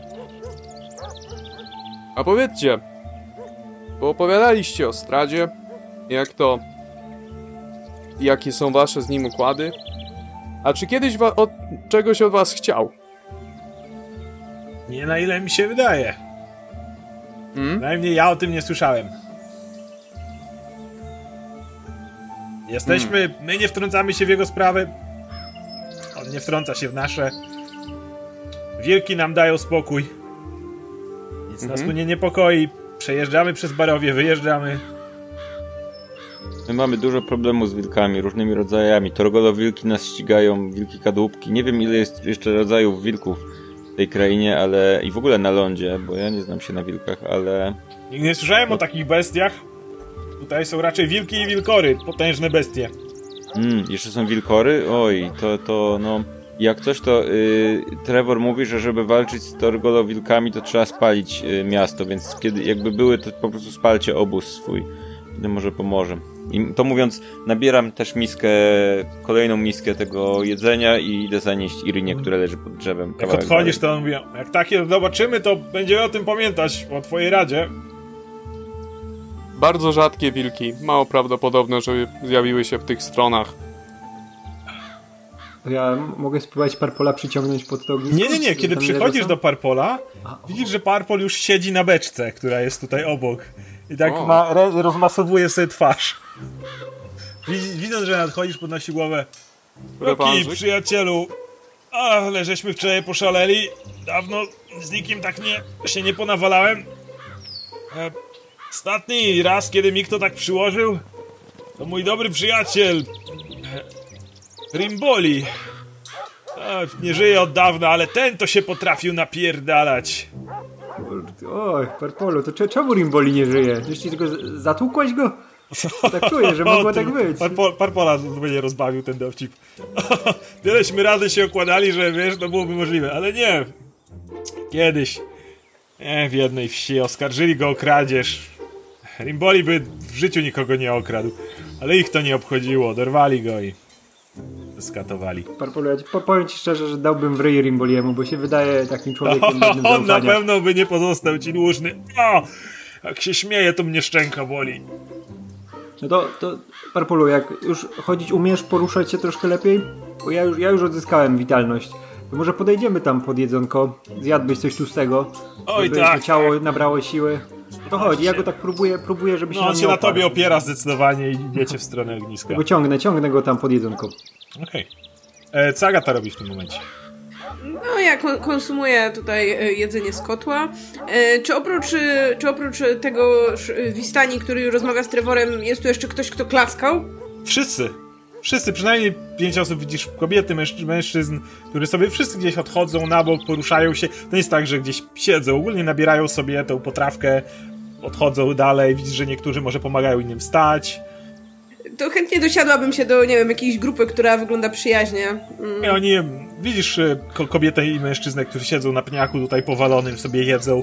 E, Kobieta ma dłuższe, czarne, kręcone włosy, zielonkawą suknię, zarzuconą prostą. Mężczyzna również ubrany na zielono, też takie bardzo zwiewne, zwiewne ubrania, rozpięta koszula, trochę widać trochę gołej klaty, e, takie szersze spodnie. E, widzisz, jak siedzą, jedzą, kiwają ci głowami, jak, jak się do nich dosiadasz, sobie dalej jedzą. Witajcie. Mm, Jako, że zauważyłam, że kiedy podchodziliśmy, to oklaskiwaliście Trevora, więc y, głupie pytanie, ale może wy będziecie w stanie przypomnieć nam, jak się zakończył wczorajszy wieczór, noc, poranek? Widzisz po nich, że uśmiechają się do siebie, uśmiechają się w twoją stronę. E, odzywa, odzywa się e, mężczyzna. Problemy z pamięcią, co? Oj, oj tak, oj tak, to, to nie było łatwe wstawanie. Oj, zdarza się. Wczoraj wszyscy chyba trochę za mocno przesadzili. Och, to co wasze wino jest wyśmienite. Ch- Chcę wiedzieć, jak to się stało, że Trevor postanowił wspinać się na drzewo. E, Kojarzy mi się coś, że zakładaliśmy się o coś, ale cała reszta jest gdzieś za mgłą. Szczerze mówiąc, wszedłem troszeczkę później, kiedy już wszyscy wołali, bo krzyczeli, że będzie się facet wspinał w pełnym rynsztunku na drzewo, a nigdy czegoś takiego nie widziałem. E, ale na ile się orientuję, to podobno założyliście się o coś. Miałaś w jakiś sposób przyzwać albo przywołać jakieś zwierzątko, patrzę na tego nietoperza. Może to? Czy krzyczałaś do lasu, żeby on do ciebie przyleciał? W każdym razie, kiedy Trevor zobaczył, na ile opowiadali mi inni, tego małego nietoperza, którego masz na ramieniu, stwierdził, że musi teraz spiąć się na drzewo. To był naprawdę iście komiczny, komiczny wygląd, kiedy próbował. Bo kiedy spadł dobre pierwsze pięć razy, byliśmy pewni, że nic z tego nie będzie, ale on dalej próbował i w końcu mu się udało. Wydaje mi się, że łączę już w głowie fakty, prawda? Jak to, co, co- co, tutaj zaszło.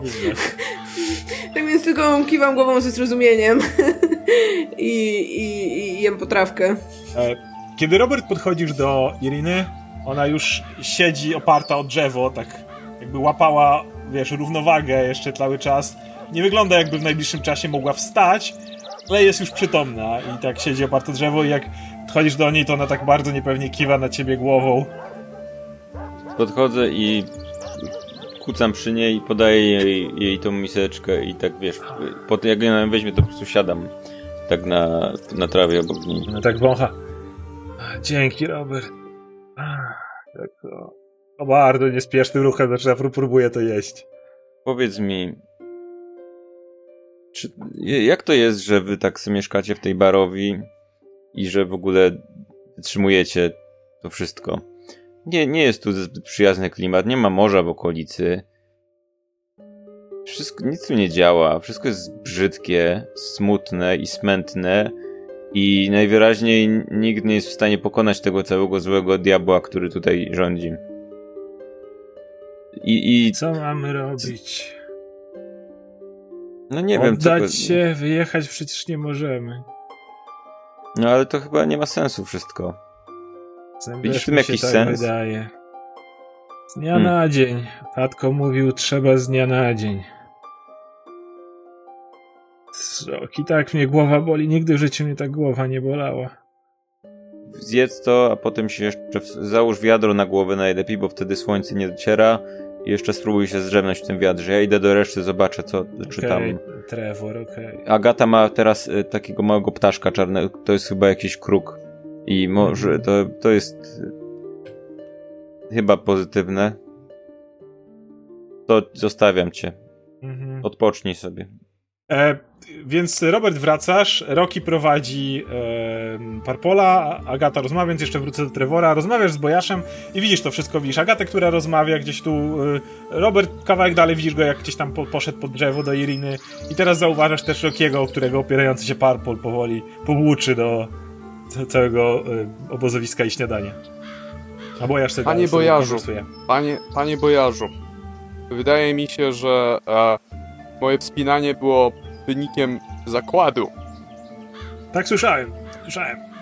Co mówili na ten temat? Pokazuje na nietoperza Agaty. Chyba chodziło o to, że Agata przywoła nietoperza z lasu. Jak nietoperz przyleci, to, to ty będziesz się wspinał. Albo coś takiego mi mówili. Późno przyszedłem, jak już wszyscy krzyczeli, żeby, że, że będziesz się wspinał. Musiałem zobaczyć to. Próbuję w głowie sobie przypomnieć, czy kojarzy mi się to z czymś. Okej, okay, chcę, żebyś rzucił w takim razie na intelekt po prostu. Cztery. Była ciężka noc. To zdecydowanie była ciężka noc, pełna tajemnic, które mogą już nigdy nie wrócić. Boli mnie głowa. Więc podchodzę do Agaty. Agata, siedzisz przy tych tych, oni, jak, jak tylko podchodzisz, to ta dwójka ludzi, która była przy Agacie, tak z uznaniem kiwa głową na Trevora i dalej sobie jedzą. Ja Kłania, odkłaniam się im. O coś mi się założyli. Otóż jak przywołam nietoperza, to wejdziesz na drzewo. Jak tak, tak, tak zrozumiałam. E, no, wiesz, prost, prosty rytuał, tak. To, e, zajmuje trochę czasu. E, trzeba przygotować kilka rzeczy. Później, później po prostu muszę się, muszę się skoncentrować i oto, oto jest. Skąd go przywołujesz? No nie z lasu, tak mi się wydaje przynajmniej. Wydaje mi się, że bardziej z... Mm, nie wiem, z, z piekła? Zgaduję. Wiesz, okay. w, tej, w tej mojej dziwnej książce było po prostu napisane, co trzeba zrobić i że, i że wtedy będę mieć przyjaciela, więc spróbowałam. I to jest z piekła? No zobacz, jaki słodki.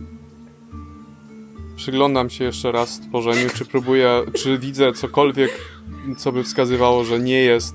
Mając tę wiedzę już, że to jest, że to ma być e, z piekła.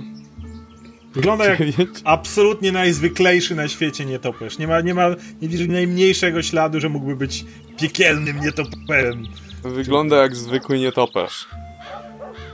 Jedyne co cię dziwi w tym wszystkim, że nietoperze powinny spać w ciemnościach do góry nogami, a on śpi, wiesz, w ten sposób uwieszony na jej ramieniu, ale poza tym jest kompletnie zwykłym jeszcze, jeszcze uśpiony czymś. Głaszczę go delikatnie, żeby zobaczyć, czy się obudzi. Próbuję no, go Podnosi obudzić. jedno skrzydełko i znowu je puszcza. Zobaczysz, jeszcze będzie przydatny. Mhm. Mm, jasne. Dobra. Hej, przynajmniej nie wspinałam się na drzewo ze wszystkim. Nobile verbum, nie mam się czego wstydzić.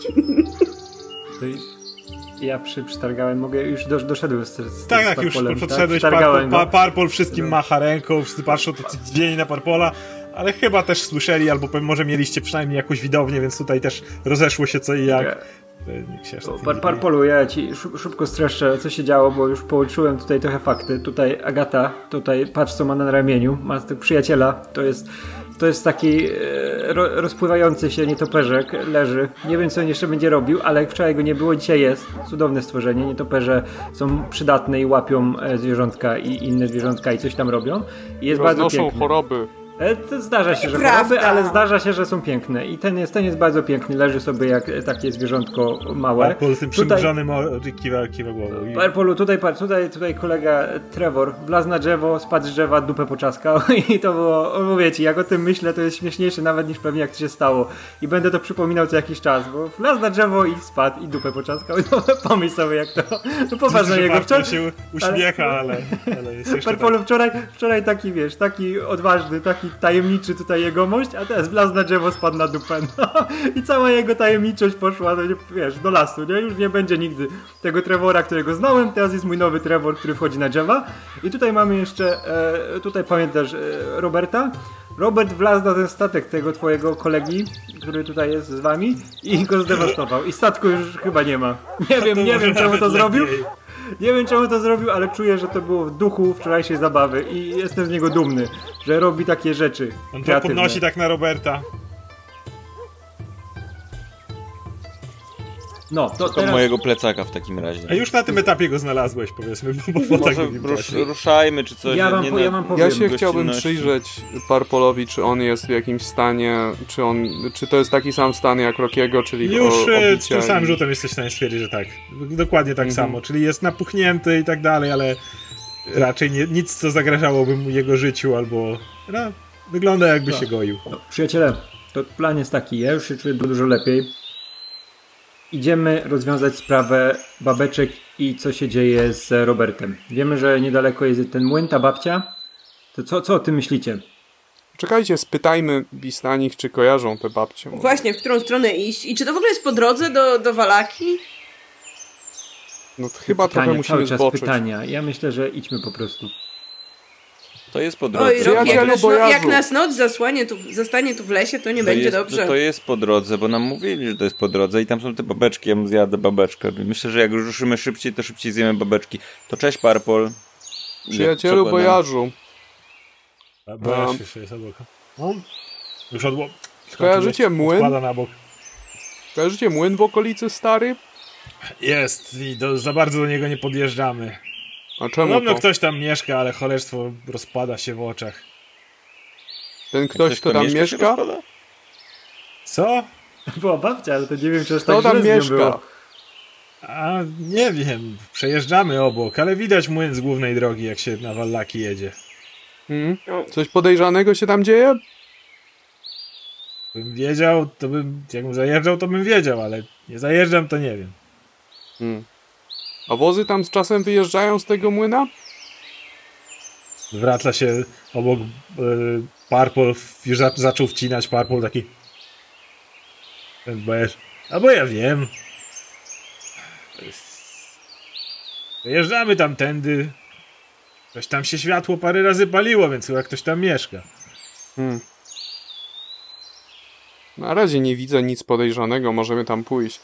Czy wszyscy są w stanie podróżować, w tym też Irina? Gospodarzu Parpolu, mam jedno ważne pytanie.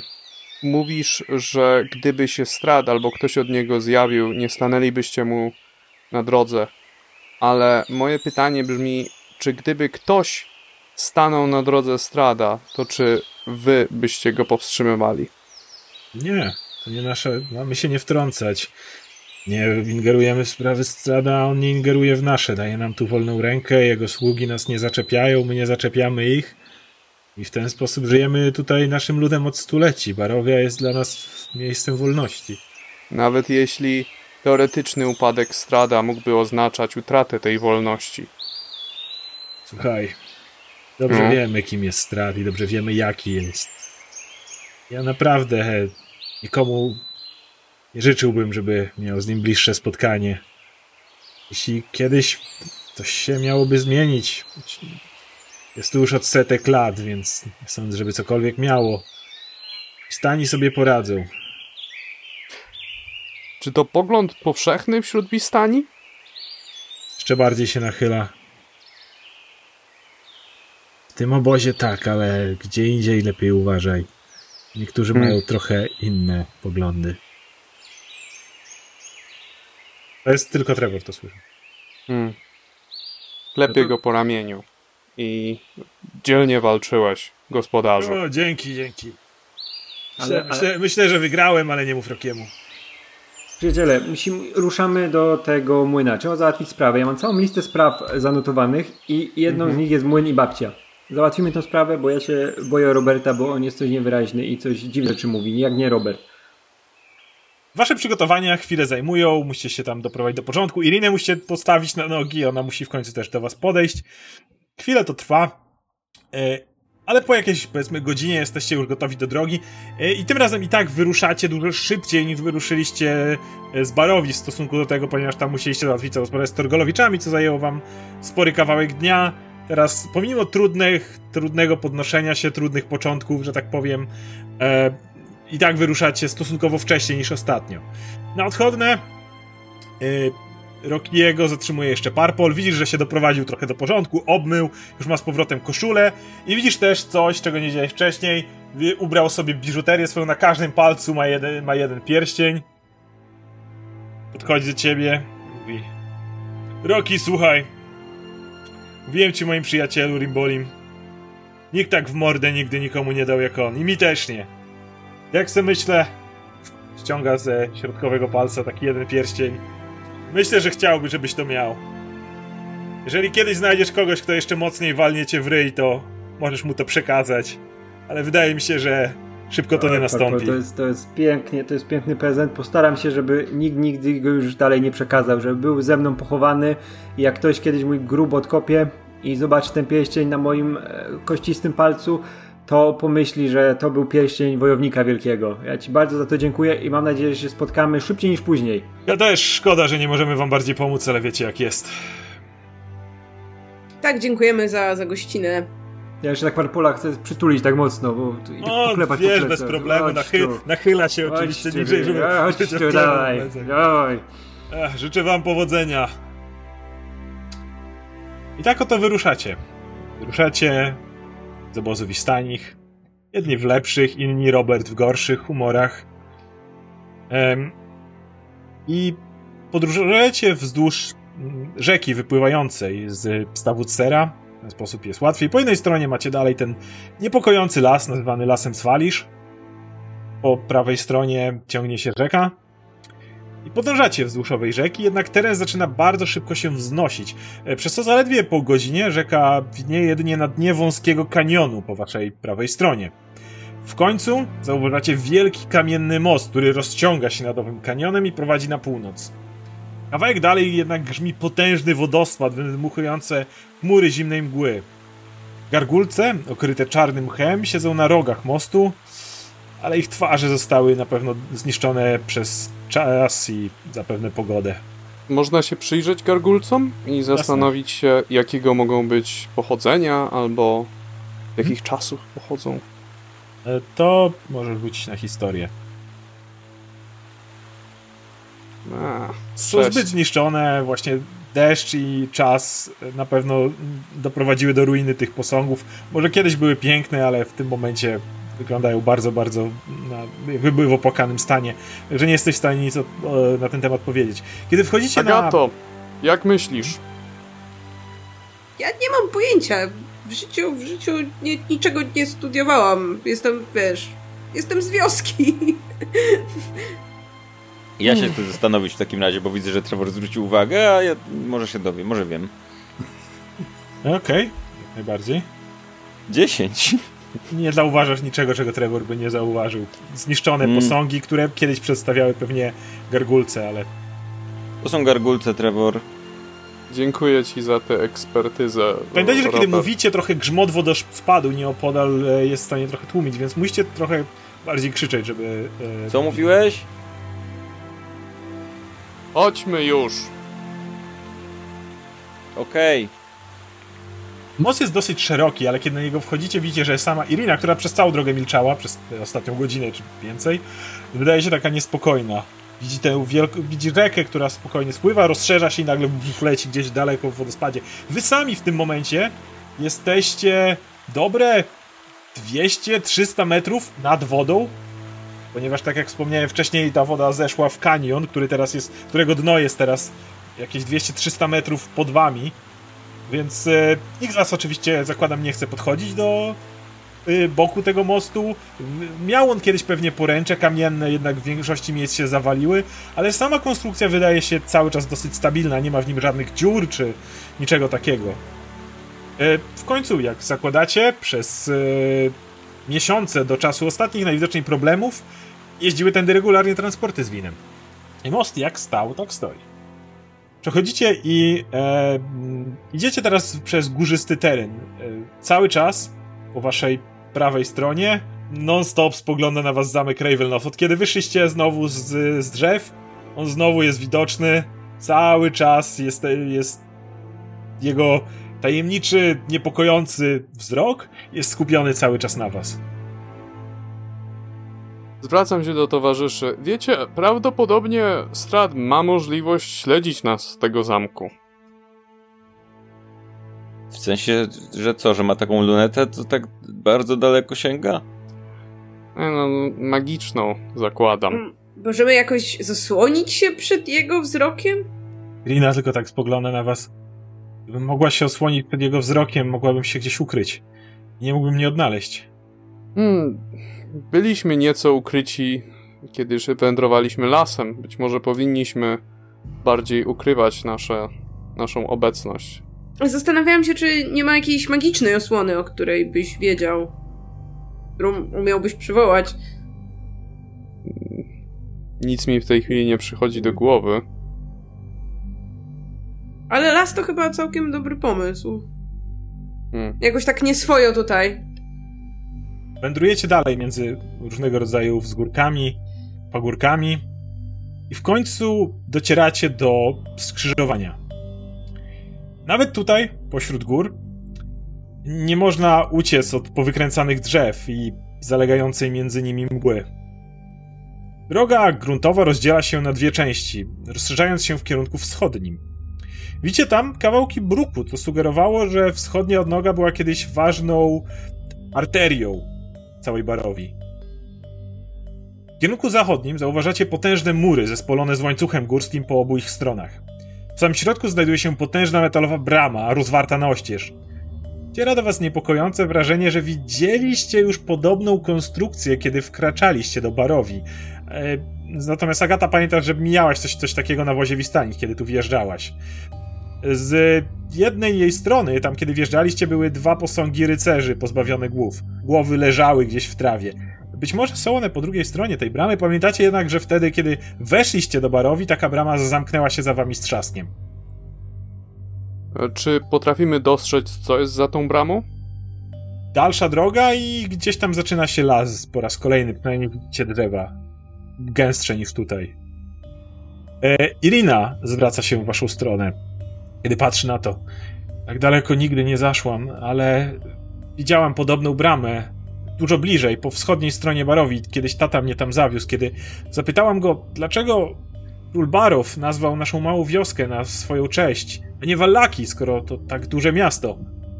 E, tatko powiedział mi to, że właśnie przez to. Takowano króla Barowa podobno wiele razy, ale ta dolina nigdy nie została zdobyta. Wszędzie otaczają nas góry albo wodospad. I jeżeli jakakolwiek armia chciałaby tu przejść, musiałaby przejść przez jedną z tych bram. Więc y, podobno król Barów wiedział, że Walaki może utracić, ale swego zamku i wioski Barowi nie. I dlatego nazwał ją na swoją cześć. Nie mógłby w końcu stracić miejscowości nazywanej swoim, swoim imieniem. Czyli te bramy zostały zbudowane jeszcze za czasów króla Barowa. Tak mówił tatko, przynajmniej kiedy byliśmy koło wschodniej. Mm. Jak rozumiem, brama jest otwarta. Na oścież. Tamta też była. I tak zwracam się do y, Rokiego i do Roberta. Słuchajcie, panowie, być może. Nie myślicie, że może dałoby się tędy uciec? Ale to nie, nie mamy uciekać, tylko mamy zostać bohaterami i pokonać stradę. Jak uciekniemy, to, to kto, kto pokona strada wtedy? Trevor, ty zupełnie. My w drugą stronę właśnie mamy iść. Tam pokazuje zamek. Tam jest, jest jedna droga, która idzie na, północny zachód i to jest prawdopodobnie droga do Wallaki, właśnie przez ową bramę. I druga droga idąca na wschód między górami, która wyraźnie skręca w stronę zamku, który cały czas widzicie. Trevor, ja już nie mam, nie, nie, nie potrzebuję uciekać, ja już teraz tylko do przodu. Więc mówię, dobra, czyli, czyli gdzie my teraz mamy iść? Mamy przez tą bramę przechodzić? Tam jest ta... ta, Irina, ta, Irina to... kiwa głową, na pewno nie do zamku. Za Walaki jest Walaki. na pewno w tamtą stronę. No w zamku możemy pokonać yy, tego całego strada, prawda Roki?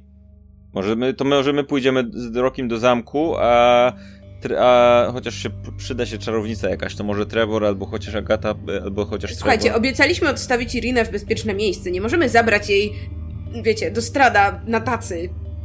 To Irina może ty Irina do strada, a my pójść do Walaki, a my pójdziemy pokonać strada w tym czasie i odbierzemy cię w Walaki sporo. Nie rozdzielajmy się, jeżeli zostanie nas noc. Tata mówił, żeby nigdy nie być w nocy poza domem.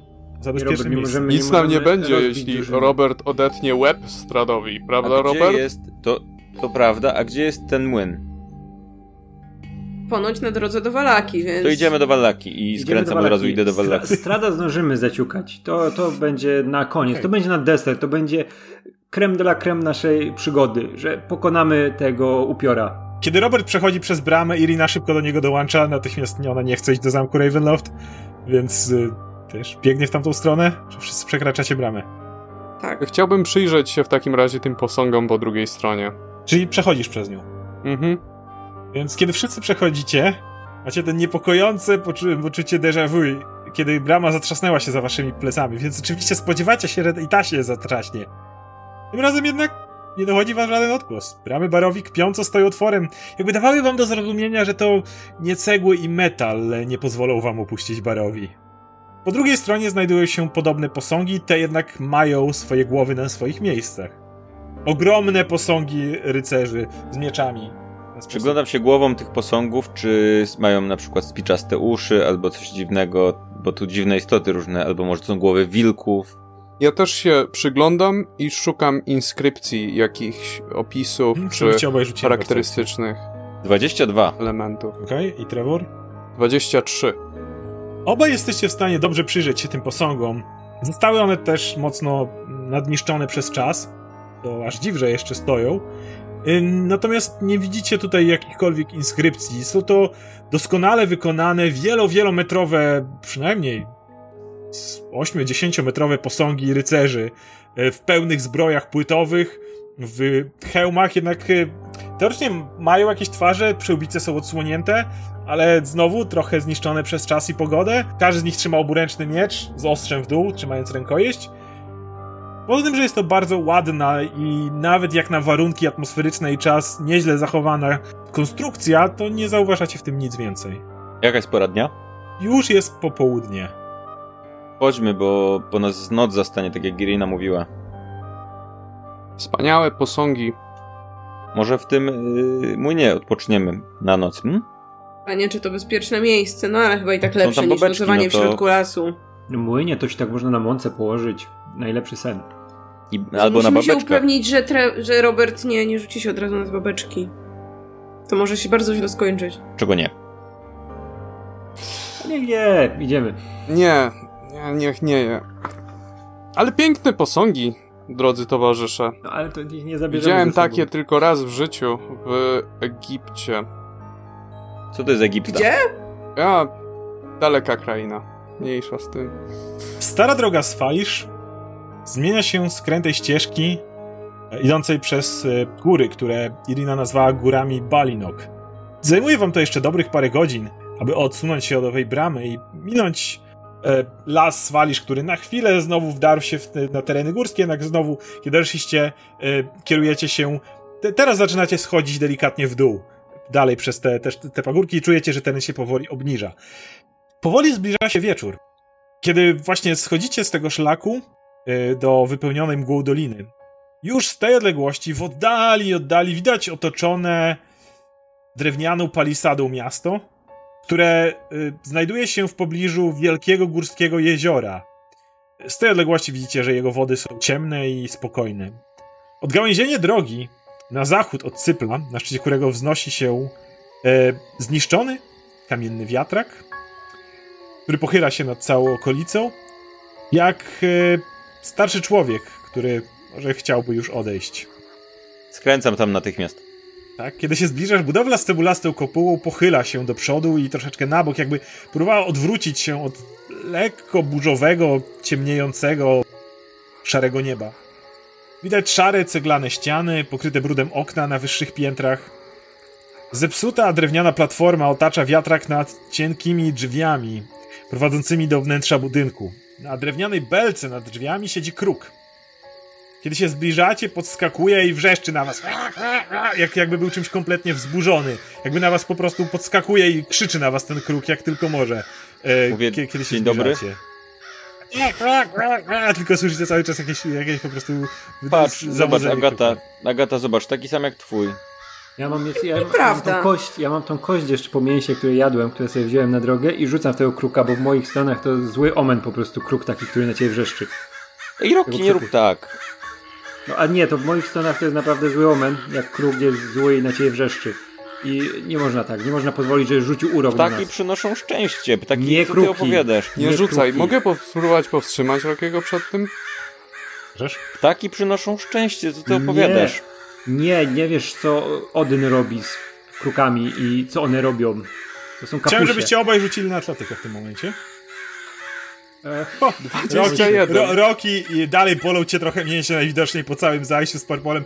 Bardzo niechlujnie wyciągasz, żeby rzucić. Trevor bez problemu łapie cię za rękę i nie daje ci po prostu rzucić tym. Trzyma cię mocno. Chyba Nie rzucaj. za, za słabo rozmasowałeś mięśnie i rozćwiczyłeś. Czy my stoimy pod tym młynem bezpośrednio? Stoicie prawie, że pod samymi drzwiami. Czy, czy widać jakieś światło w oknach albo cokolwiek? Y, Widać, sugeruje, na, widać zarówno na parterze, widzicie okno i y, jakieś światło, no jest takie cieniutkie, ciężko było przez nie zajrzeć, ale światło z niego bije i na piętrze wyżej, no widać, że ten młyn ma kilka kondy- kondygnacji, ale na piętrze wyżej również widzisz palące się światło. Y, W tym momencie też chciałbym, żebyście wszyscy rzucili jeszcze na percepcję. Ło, pięć. 21. Do nozdrzy Trevora dochodzi zapach jakby pieczonego ciasta w tym momencie. Jest, wychodzi on z tego, tego młynu, jest on e, dosyć e, słodkawy, ale, ale jeszcze nie mrawy. Prawdopodobnie w środku będzie znacznie intensywniejszy. Wysuwam jeszcze z tym krukiem. Ten kruk się spłoszył i uciekł, czy jeszcze Nie, nie, siedzi dalej na was wrzeszczy. Okej, e, wysuwam, wyciągam do niego rękę i robię taki cip cip. I, On dalej i- nie reaguje, to dalej... Jak, jak Trevor nie puścił, to ja, to, to ja rzucam teraz jeszcze raz. To jeszcze raz, to jeszcze raz próbuję go powstrzymać. Dawaj, nie, No dobra. Raz nie możecie odpuszczę. spróbować. Odyn nas obserwuje, nie pozwolę mu. Tym razem Rocky jest Dziewięć. szybszy i, i, i rzuca. E, Trafiasz kruka, Co robisz? który, który i, i odlatuje ka kawałek na wyższą kondygnację, gdzieś, gdzieś wyżej siada. Teraz będziemy mieli pecha, super. I to mówiąc idę... Yy, Irina w tym momencie mówi Roki, co ty zrobiłeś? Tatko zawsze mówił, że nie wolno krzywdzić kruków, to przynosi pecha. To właśnie! Roki. Najpierw, Nie jestem tak najpierw przesądna zdradziłeś jak, mnie z tym parpolem, Nie teraz... jestem tak przesądna jak Robert, ale dlaczego to zrobiłeś? Nigdy nie krzywdź przesądne. kruka. Tatko zawsze mówił, nigdy nie krzywdź kruka. Widzę, że mamy tutaj po prostu konflikt kulturowy. Okej. Bo po moich stronach to jest... Kiedy Irina zaczyna krzyczeć, nagle Jak słyszycie... pu, pu, pu. Tak, Robert Babciu, zaczyna babciu. drzwi, słyszycie ze środka. Matko, to ty! To ja! Próbujesz? Okej. No deception. Okej, chciałbym, żebyś rzucił na e, oszustwo. To, że ty, jak mi się uda, to O będzie kurde. 21. W tym momencie e, słyszycie, jak ktoś e, kroki do drzwi. Drzwi otwierają się. I tutaj zakończymy ten odcinek. Uwaga, to jeszcze nie koniec. Już za moment osobom wspierającym nas w serwisie Patronite zostanie udostępniony bonusowy materiał z omówieniem tego odcinka. Dziękujemy. Nasz projekt nie mógłby się rozwijać bez Waszego wsparcia. Dołączając do grona osób patronujących, otrzymacie dostęp m.in. do dotychczasowych materiałów bonusowych czy naszych notatek z sesji. Zapraszamy na www.spalmyto.pl ukośnik Patronite i dziękujemy.